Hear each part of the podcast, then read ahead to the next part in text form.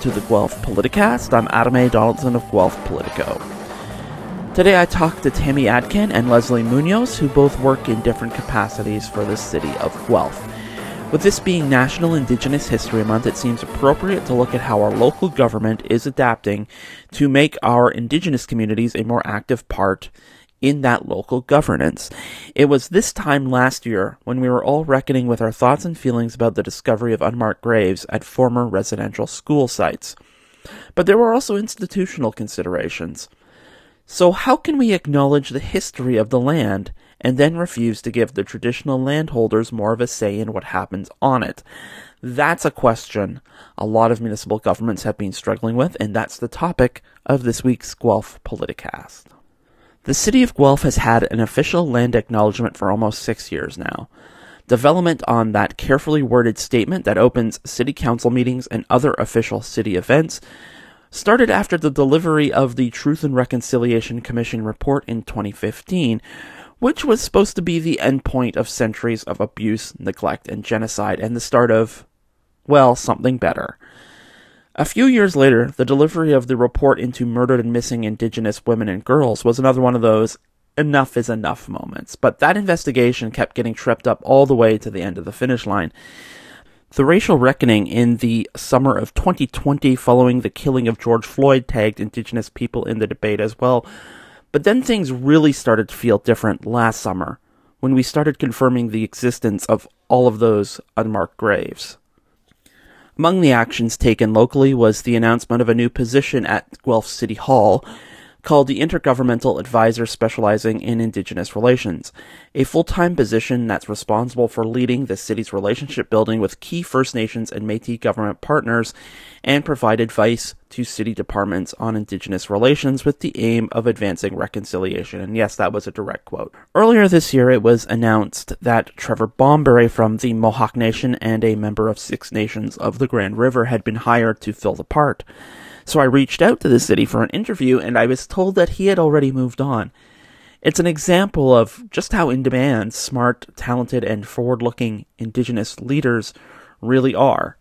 So, as the city of Guelph looks to fill that position, we will talk about local politics and Indigenous relations with two different people Guelph Museum's manager, Tammy Adkin, and the city's manager of policy and intergovernmental relations, Leslie Munoz, on this week's edition of the Guelph Politicast.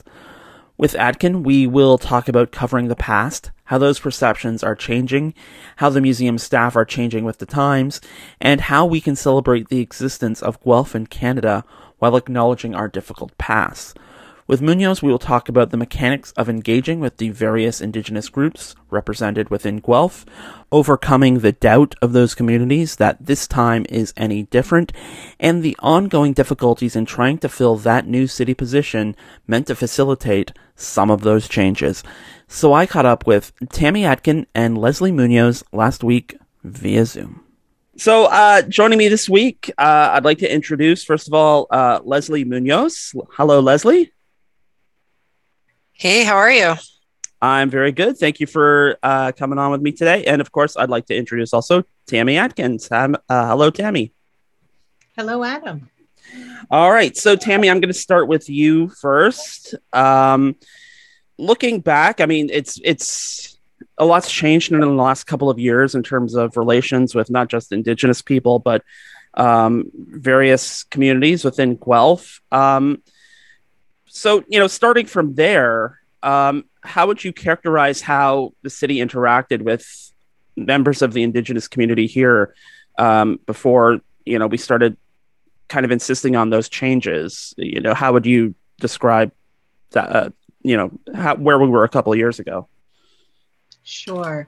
Um, certainly, you know, for many years, uh, Guelph Museums has had really positive relations with uh, Indigenous community members who um, would uh, support uh, the museum in terms of um, offering learning activities and events that celebrated Indigenous culture.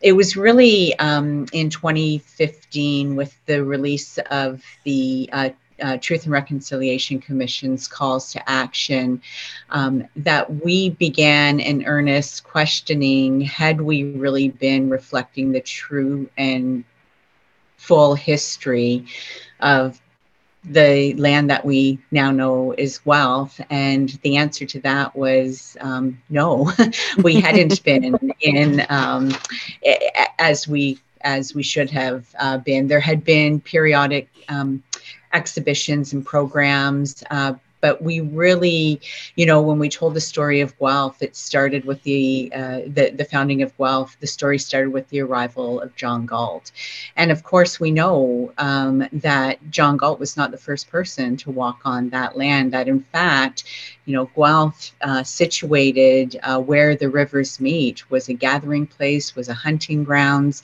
um, was a really significant um, place for um, Indigenous people. And uh, so in 2015, uh, when the calls to, to, action were released, there were calls specific that spoke specifically to museums. Um, we had uh, the opportunity through the Canadian Museum Association um, to uh, to embark on some learning, um, and that is a, a, learning journey that continues to this day, and and quite frankly is um, a lifelong commitment for our museum. The more we learn, the more we know how much more we have to learn. Right. Um, and, and so, uh, you know, we have strong ties with many um, members of the local Indigenous community, the urban Indigenous population. We are working to develop stronger relationships with our treaty partner, the Mississaugas of the Credit uh, First Nation. Mm-hmm. Um, we have um, we also benefit from learnings from um, uh, people from Six Nations um, who have been helping us to understand uh, their presence on the lands that we now um, call home. And uh, and so it's been a really um, it's been hard work. Um, we have learned a lot, and it has been really enriching. Well, Leslie, well, well, Tammy's sort of been looking to the past. You've been kind of looking to the future, and I, I think one of the things that we get kind of or one of the things that kind of goes right by us when we're talking about trying to reach these reconciliation goals is we talk about indigenous communities as sort of an homogenous group, um, but they're not. There are numerous different groups and nations within the indigenous community. So, can you talk a bit about who the Guelph indigenous community is when you talk about trying to interact with them and, and trying to to get their feedback? Yeah, for sure. So, so I know Tammy spoke quite a little bit about uh, folks we typically refer to as the urban Indigenous community members. So, um, individuals who happen to be Indigenous and who happen to live in Guelph and who carry that with them. Um, in the way that they interact in our community. Um, I, I, kind of approach uh, where we're going and, and, Indigenous relations more from an intergovernmental relations perspective as, as the city's kind of uh, person, GR person. Um, so essentially, what that means is is you know there there are you know Indigenous communities. Some are, are First Nations, right? They're, they're sovereign Indigenous governments um, who carry that weight with them, right? Um, and so intergovernmental relations at the city of Guelph is is uh, when it, re- it comes to indigenous relations is responsible for maintaining those those relationships those ongoing kind of relationship building engagement uh, with our formal kind of uh, partners indigenous government uh, indigenous government. So uh, for us that means the mississaugas of the credit first nation just recognizing that we're on between the lakes treaty number three territory um, and then as well six nations of the grand river just because we know that there's a, a strong kind of connection there um, and it's the neighborly thing to do. Um, so that's kind of where the intergovernmental relations portion comes from it, it i don't think it takes away uh, anything about about what the city's trying to do to, to kind of strengthen connections and relationships with urban indigenous community members. Um, right. But but the IG focus is really on on um, making sure that those solid government to government relationships are, are strong and in place. Um, and and I'm a big kind of proponent of make a friend before you need a friend. Um, and, and I think that that's the kind of mantra that we've tried to take to our relationship building efforts moving moving forward. Um, so you know we spoke a little bit about the past and and, and where we're going. Um, so maybe I'll, I'll kind of uh, do that as well. Mm. Municipalities, obviously, creatures of the of, of the of the province. Um, we're, we're bound by numerous kind of regulations uh, from the federal and provincial governments, and and I would say that historically, the kind of government relation portion of Indigenous relations has really focused on that. Is there a provincial or federal requirement to engage? Um, and and we've done that. You know, we've, we've done what we've needed to do on the Indigenous engagement front to, to get environmental assessment approvals, things like that. Um, but but we're getting to a point where we're acknowledging that that's not good enough, right? We can't just reach right. out uh, when we need to check a box to advance an infrastructure project. Um, and so, what we're trying to shift towards is being more proactive, um, making sure that we have that connection before we're asking them to, to say they're okay with an infrastructure, uh, you know, a capital work. Um, and, and, then essentially as well, uh, making sure that we're engaging sooner, um, that we're engaging more thoroughly, um, that it's based in, in friendship and mutual benefit, and not just again checking off that box to get a provincial federal approval. Um, and, and where we want to go, I, I, would say, um, as part of the Indigenous Relations Plan work under development, is get to a point where where we are being proactive about that relationship building. We're not just doing it to, to you know check the box, but also in a way that's holistic, in a way that that recognizes that yes, we, we have a kind of legal obligation and responsibilities uh, to uphold our Aboriginal and treaty rights in Guelph, and, and that involves working with MCFN and, and with Six Nations. Um, but then also, we do have this urban Indigenous community member. So, how do we make sure that we approach engagement holistically in a way that's interconnected, in a way that kind of recognizes and, and, and supports and um, affirms the sovereignty of the rights holders, but then also is inclusive and, and feels good to, to everyone, um, regardless of, of whether or not they happen to be, uh, you know, from MCFN, a, a government representative from MCFN, a, a regular kind of Mississauga person who just happens to live living Guelph, or, or maybe they're you know Métis or Inuit, and and they also want to be engaged. Um, right. So so I think that's where we're trying to to move the dial from a checkbox approach to let's approach holistically, let's be proactive, um, and, and, let's make sure that Indigenous folks enjoy coming to Guelph, enjoy living in Guelph, um, and and feel like their perspectives and and and perspectives are reflected in the work that we do on the infrastructure side as well as other projects.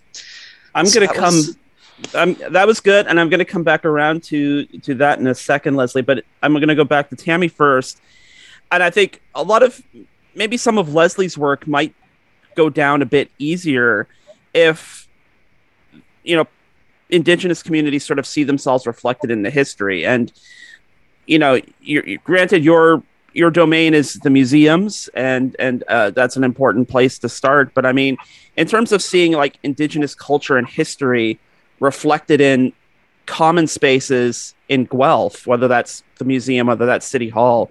Um, what what are kind of we working towards to make sure that you know we are reflecting, as you noted, the complete history of the area, not just when John Galt let set boots on the ground here.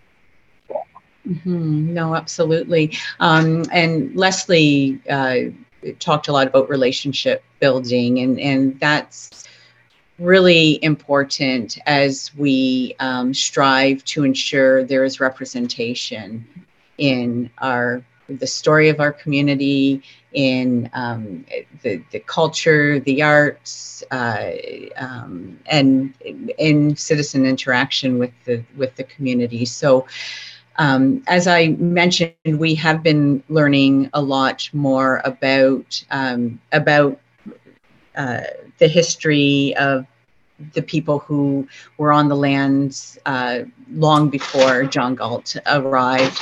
Um, and we are striving to reflect that uh, full history the, in the uh, the truest truth that we know to date. And so at the museum, we have developed an exhibition called Where the Rivers Meet, um, which uh, is really a culmination of all of what we have learned about the history um, as we understand it today. And we uh, preface that exhibition by saying that we are still learning and mm. that we will make changes to this exhibition as.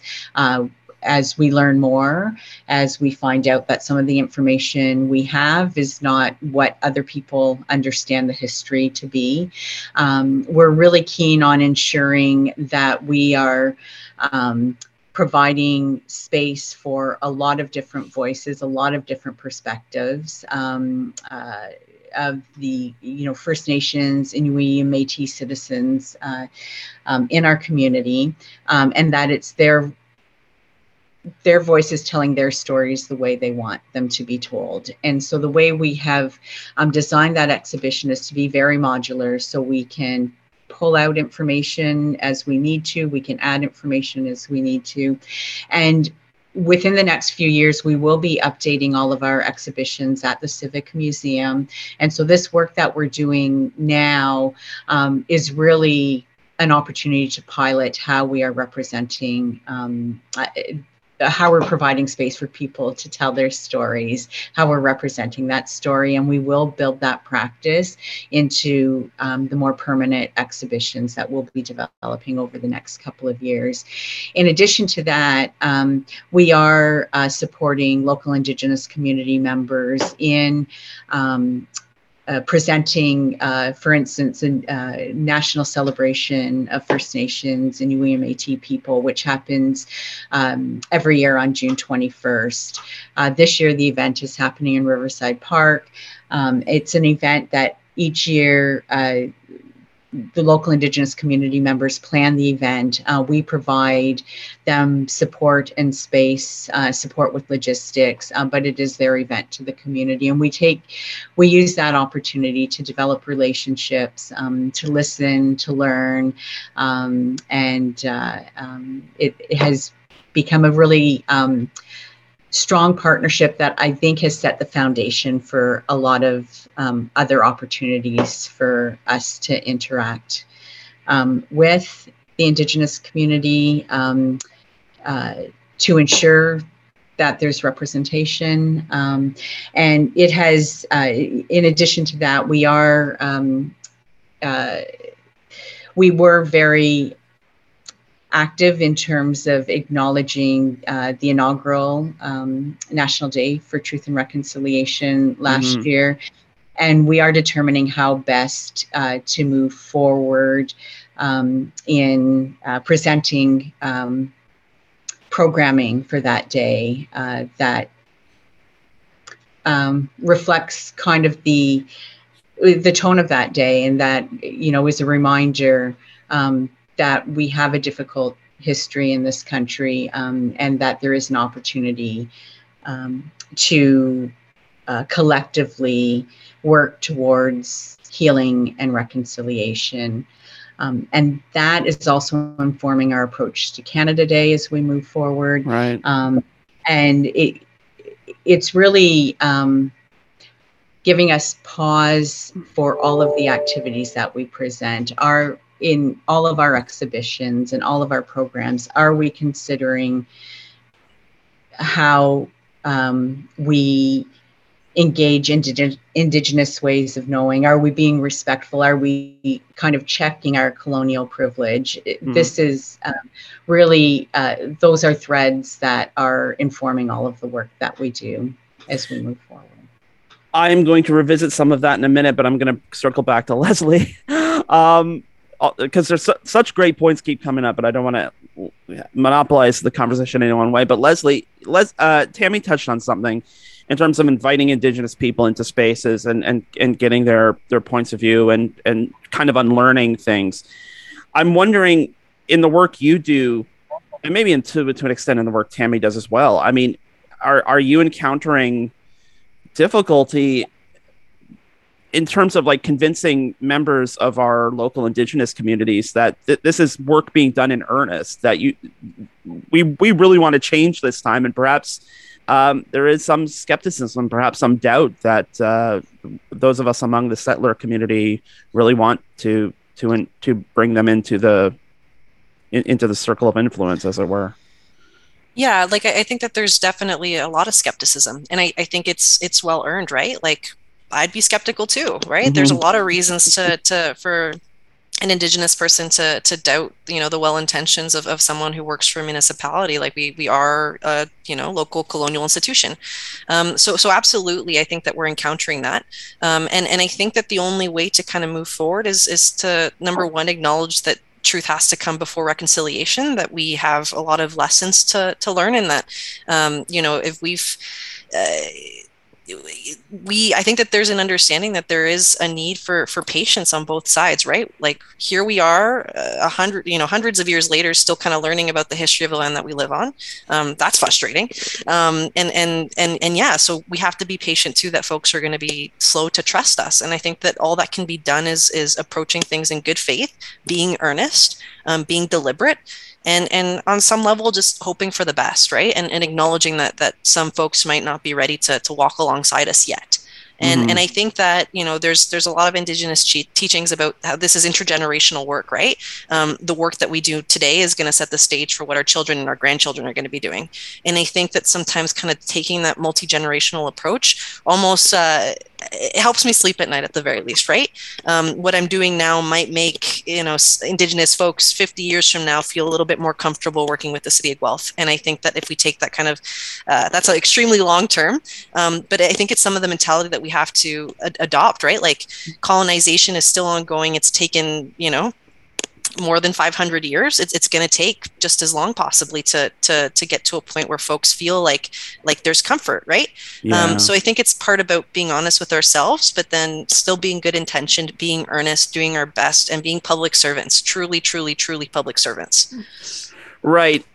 I guess maybe it is a bit of trying to undo a lot of that colonial thinking. I mean we we think in in short terms um, a lot of indigenous cultures and traditions do not. And I mean, you all here are municipal employees, and you know that uh, you can you can move on from your current position, whether that's moving up in in the ladder or moving making lateral moves to different places. But you know, you you know, you only get a set amount of time to make the difference or make a difference before before moving on too. And um, I, I guess is is that Leslie, is that uh, kind of something that's maybe holding back? You know, we, we, we kind of have this expectation seeing, see, we're better now, where that's something that's going to be proven by the way our grandchildren and great grandchildren sort of embrace these issues.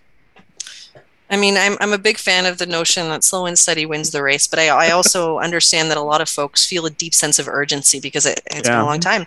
Um, what I can tell you, and I'll, I'll, mostly speak on the government relations, like my kind of interactions with counterparts over at MCFN and Six Nations, um, I think that sometimes there's a lot of anxiety because of, of the dark history of reaching out. And, and the reality is, is that when you do reach out, when you try to make a friend, there's really friendly people on the other side.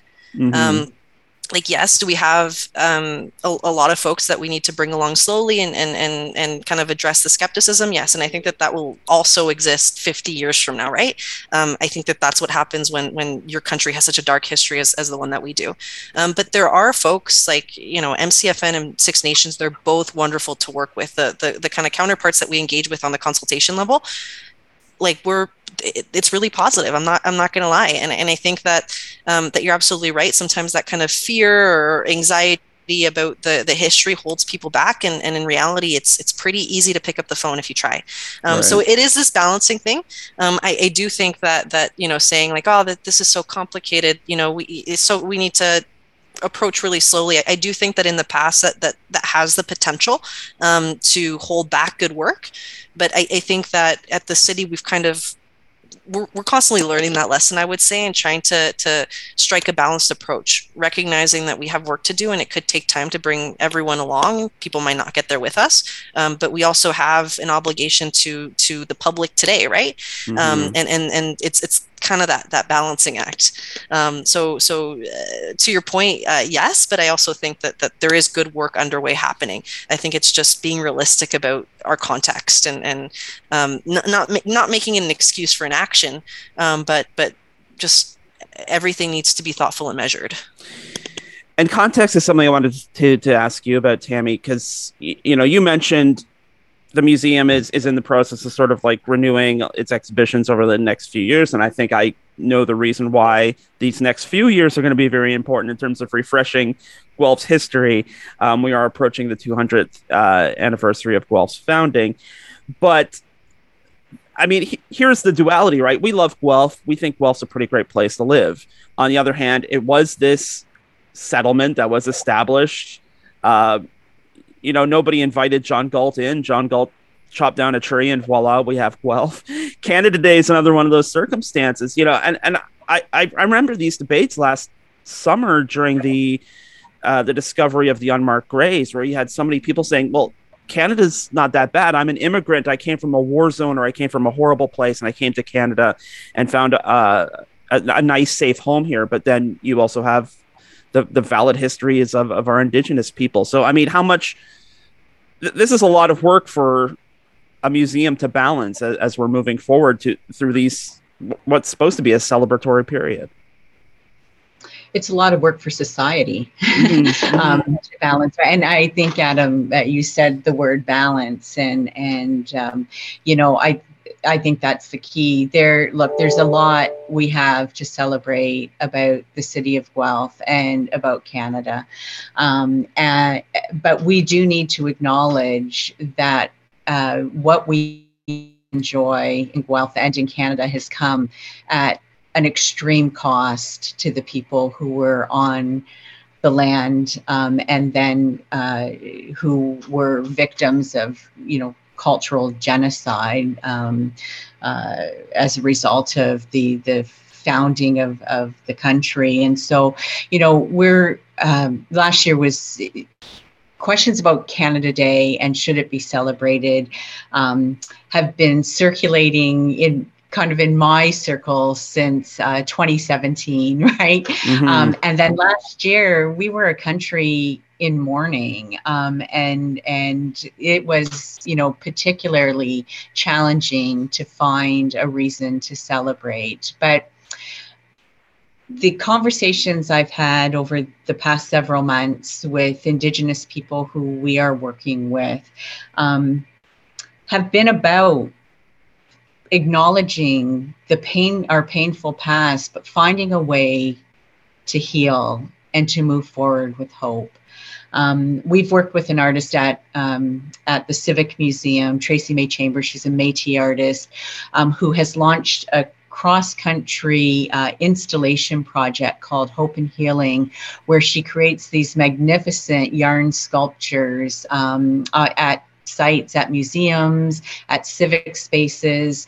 Um, and her, you know, her point about doing these sculptures is um, we need to acknowledge the truth. We need to acknowledge the pain, but we need to find a reason to hope. We need to find a way to build better communities and a better country. Um, and so she will be returning uh, to Guelph. We've commissioned her uh, to uh, for July 1st for Canada Day um, to create an installation that will just encourage people who are, um, you know, doing all the traditional things to celebrate Canada Day, eating, you know, the vanilla cupcakes with red icing and um, and getting together parties in their community and, and preparing for the fireworks. We're just create we're creating a space with Tracey-Mae's work to say, let's just pause for a moment remember that what we enjoy today has come at a cost and let's reflect on how we're going to move forward in a better way that benefits the grandchildren of our treaty partner. Is that and like their grand- right? That's kind of like changing the context of these things. We think about Canada Day as like celebrating the past, but we're maybe we're trying to flip that around and talk about celebrating the possibilities in the future instead of looking backwards at the past, it, uh, like using those occasions. Well, I do think that um, uh, we need to look towards the future. We need to have hope. We need to now that we we can't not know what we now we can't unlearn what we now know. Right. Um, but what we can do is address it. We can acknowledge how. Um, events or commemorations like Canada Day, um, how, you know, from our perspective, have always been celebratory, but we now need to acknowledge because we know that it isn't a celebratory day for everyone that it comes with the idea of confederation it, eh, confederation um, has caused a lot of pain and destruction. Um, and now that we know that um, how can we contribute to the rebuilding and a better future for all of us. Mm-hmm. Leslie, I know that uh, in in your part of town in the city hall, um, you've been trying to recruit someone who can sort of make this a full-time effort the the intergovernmental advisor specializing in indigenous relations position and i know that it, this is not a problem unique to guelph and trying to find a qualified applicant um, a lot of municipalities are trying to find someone to fill these roles. So i guess why is it so hard to to find someone to take this on? It seems like there's a lot of passion and enthusiasm is it just like oh you know we're we're, we're in, it seems it, it almost feels like we're inviting indigenous people to take on leadership positions after spending no time in the last few years to try and cultivate pe- indigenous people to take up those leadership positions. Is is that maybe something is that maybe one of the reasons we're having a hard time filling that position um, so all I can say is that indigenous talent is is in high demand. I think that um, it, it is right? I think that that folks bring unique lived experience and, and it's it's difficult to yeah there's there's a lot of demand out there. And and if anything i think it's it's it's a celebration of of indigenous excellence that we have here um, in guelph in our surrounding area in ontario and canada right? Um, so I, will say that uh, if anything i think it's I, I, will also say you know we we all just went through a pandemic.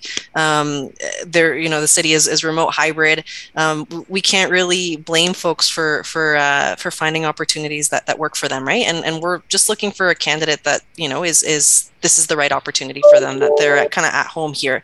Um, so I, I would say that that it, it's not a bad thing. I think it's just yeah, there's a lot of Indigenous excellence out there, and and and it, it, it there's a lot of folks who are very qualified and a lot of opportunity. Um, mm. So, you know, I, I, do think that that it's a problem that's not unique to this position. I would say that, um, you know, it, kind of exists across the municipal sector. It's difficult to find people right now. I think that any, you know, everyone's looking for employees. Um, so I would say that it's not unique to to Guelph or unique to the position, but I think in our particular case, yeah, like I think that there's there's indigenous job seekers are in demand, and I think it's a it's a good story. Do you have a plan B if uh, this continues to be an open position? um, do I have a plan B? I, I, think that regardless, what the city can commit is that we're going to continue doing Indigenous relations work. It's it's not gonna gonna go away. We're not gonna just uh, you know we're going to continue doing this work. We're going to look for someone who's a good fit.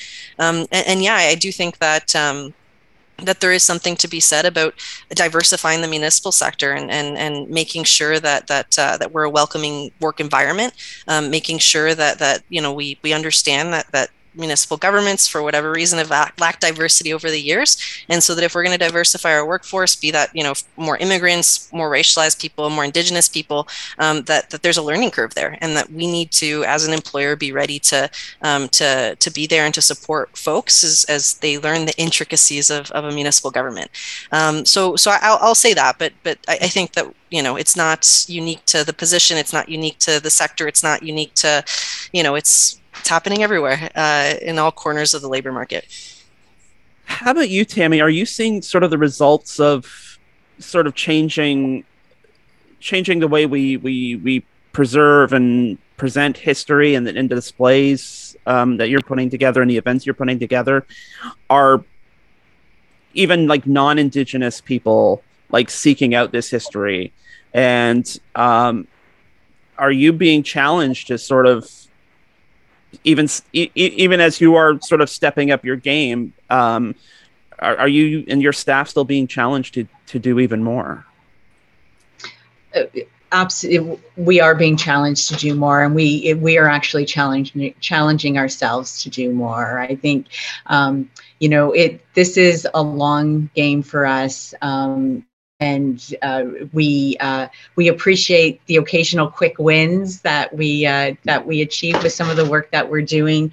Um, but we are also reminded always that we need to be modest in this work because, as mm-hmm. I said earlier, the more we learn, the more we learn we don't know. um, uh, so yeah, we you know we are being challenged um, uh, to. Ensure that we are uh, perceived, particularly by Indigenous youth, as a welcoming place. And I think we have a lot of work to do in that regard. Um, uh, for people to for indigenous people to see the museum as a safe space where uh, they are represented where they have a voice um, uh, where they are uh, safe to share their truths, um, where they will be uh, supported and um, and respected, um, is is guiding um, our our work uh, in our new strategic plan for the next three years at least. But as I said, it is a a long game. I would say early on in the work that we were doing, we had a challenge in a different way. We were asked, "Why are we doing this work?" and and you know, um, you know, why when there wasn't a residential school in Guelph, why were we mm. representing that story? Um, and so there's been a fair amount of work for us to do to educate the community that while you know the nearest edu- a residential school um, was uh, in Brantford. Um, there are citizens in our community. Some of our neighbors um, are survivors of residential schools, or are the children um, of residential schools who are who are dealing with intergenerational trauma. So uh, these are people in our community. This is these are this is part of their story, and these are hard story. This is hard history to to learn. And and um, you know sometimes people um, value the museum uh, for kind of the nostalgic factor that museums mm. can bring. But history is not pretty.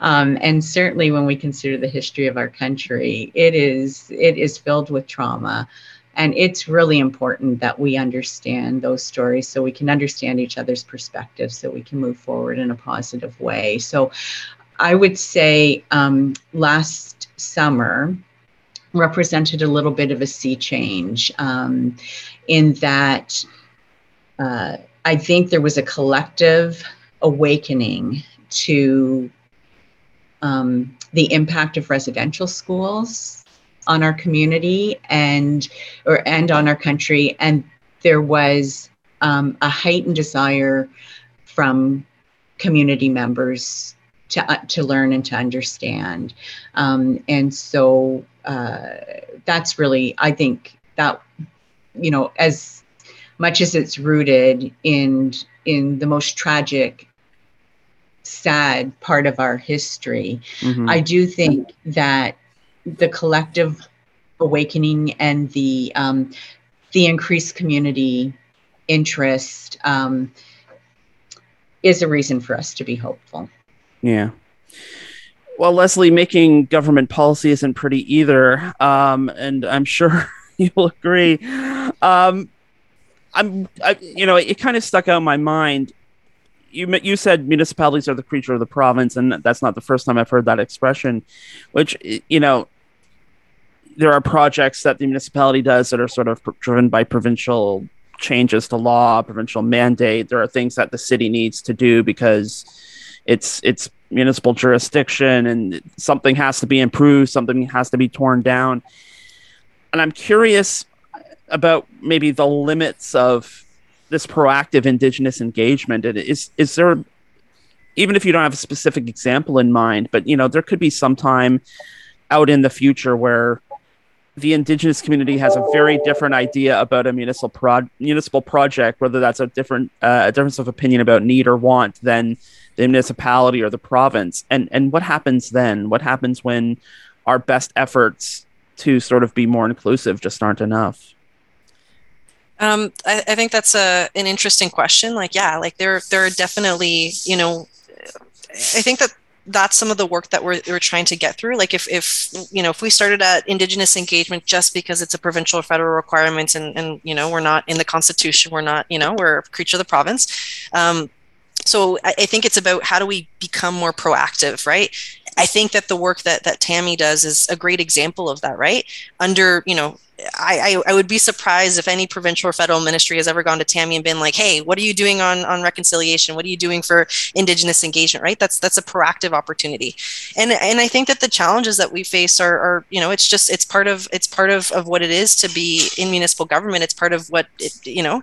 Um, it, it kind of comes with the with the game, um, if I can frame it that way. Right. I think that that again, as I mentioned before, all that we can do is is do our best, um, come at it in good faith. Um, be you know good players. Um, and and and uh, maybe it's it's a little uh, not enough to say hope for the best but but you know you hope that you prioritize relationship building. You hope that you're proactive in your engagement. You hope that you identify problems early on so that there's still uh, you know a chance to, to influence the policy and the decision making or the project before you know council has has approved it right? Um, and i think that that's all about being good public servants making sure that we're doing our engagement well making sure that the input that we receive from the public is actually incorporated into our work um, and just being responsive to to indigenous governments to our local community.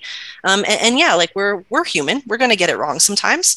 Um, and and and we do right? And i think that that's why the public is also there to hold us to account, right? Um, this is a democracy. There's give and take. As public servants, sometimes we don't deliver, and and and all we can do is learn those lessons and move forward. And I think that when it comes to reconciliation and Indigenous engagement, because of that kind of um, dark history, like we just have to accept that that's the space that we exist in. We have to do our best, hope for the best, acknowledge that there's going to be step backwards sometimes, um, but then always prioritize the relationship, right? And and and doing the best that we can do we do you think we have the patience whether it's our government representatives whether it's staff whether it's members of the public no matter where they come from do we have the patience to see this through? Do we have the patience to see this through I, I think so. I think that we are all invested, right? Like I'm, I'm a migrant settler. Uh, Tammy cares deeply about Guelph. You're, you know, you're super into politics, and here we are having this conversation and and about the need for, regardless of where we've been, regardless of the mistakes that have been made in the past, regardless of the mistakes that are still being made, there is a commitment there, right? Um, and, and so how do we hold on to this momentum? How do we make sure that this energy, this commitment to reconciliation that we all feel on the inside, um, keeps you know keeps manifesting keeps moving forward. Um, and and how do we make sure that we internalize the message to an extent that folks uh, don't feel like they're telling us the same things again and again and again? Like let's actually learn and, and move forward. Um, I think that when you come from a country that has such a dark history, you have to be an optimist. Mm-hmm. You have to believe that that if you work hard and you're diligent and you're honest and approach things in good faith, that that good things will come from it. Um, but but yeah, there's always there's always room for error. Uh, I'm sure that the city will, you know, we've made mistakes before. We'll probably make mistakes again, um, and we just have to be modest with ourselves and, and honest with ourselves and learn those lessons and, and move forward in good faith.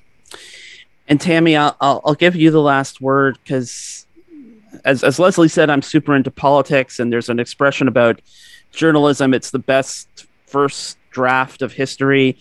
Um, and we've come to, I think, understand or at least feel that by the time history makes it to the museum case, it is set in stone. And what we've been talking about today is that actually the museum case is not the end of the story. That's another stop and long way of collecting the story. So I will ask you, are we prepared to rethink how we understand museums that just because it's under glass it does not mean we know 10 out of 10 points in terms of that history.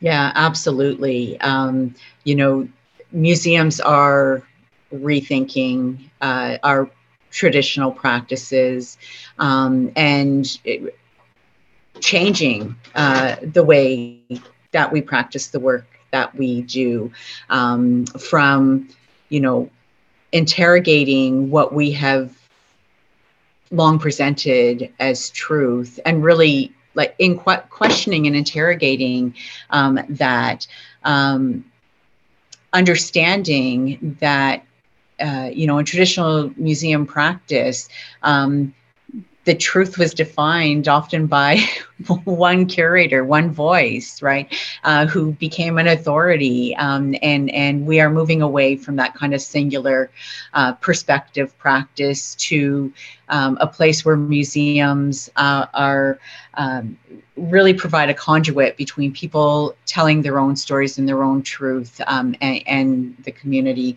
Um, museums are colonial institutions. We were.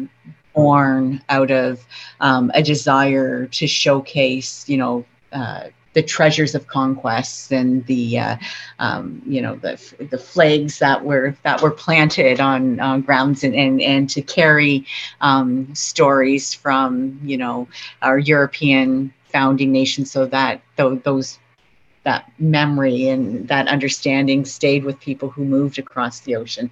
So we're colonial. We are born colonial institutions. Um, and so there's a lot of talk about can we decolonize ourselves? Can we um, uh, check our colonial perspective?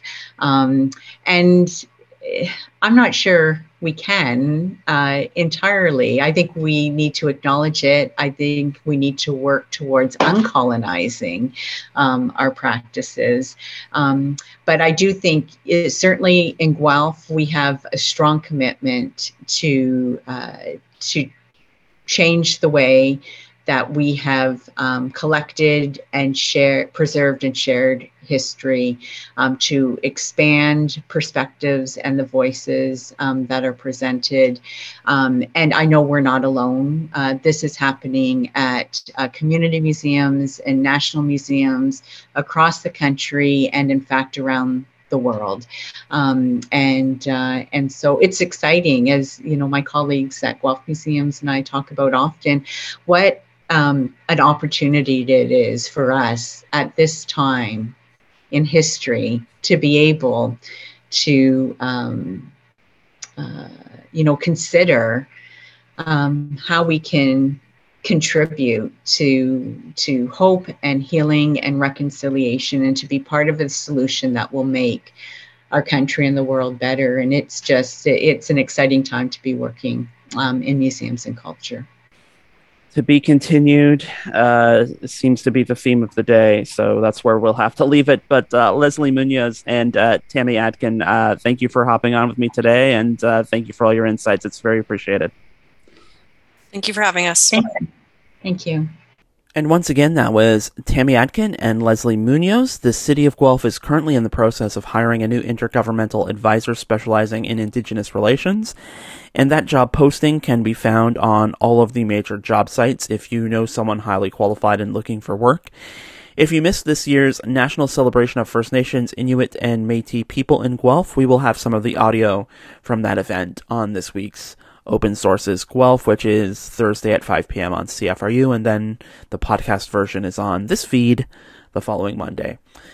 And that is it for this edition of the Guelph Politicast. The music for the Guelph Politicast comes from KPM Classics and Syd Dale. The Guelph Politicast is usually recorded at CFRU, Guelph Campus and Community Radio, out of the University of Guelph. And to learn more about CFRU, go to cfru.ca. You can download the Guelph Politicast every Wednesday from Apple, Stitcher, Google, TuneIn, and Spotify. And when you subscribe to the Guelph Politicast channel, you will get an episode of Open Sources Guelph on Mondays and an episode of End Credits on Fridays. You can follow Guelph Politico on social media at Guelph Politico on Twitter and at Politico Guelph on Facebook. You can follow me at Adam A. Donaldson on Twitter and Instagram, and you can send me an email at adamadonaldson at gmail.com. If you'd like to help financially support the work of Guelph Politico, you can get all that information at guelphpolitico.ca slash donate. And finally, for all the latest local political news, check out guelphpolitico.ca, where we will have a new episode of the Guelph Politicast for you shortly. And until then, we will see you next time.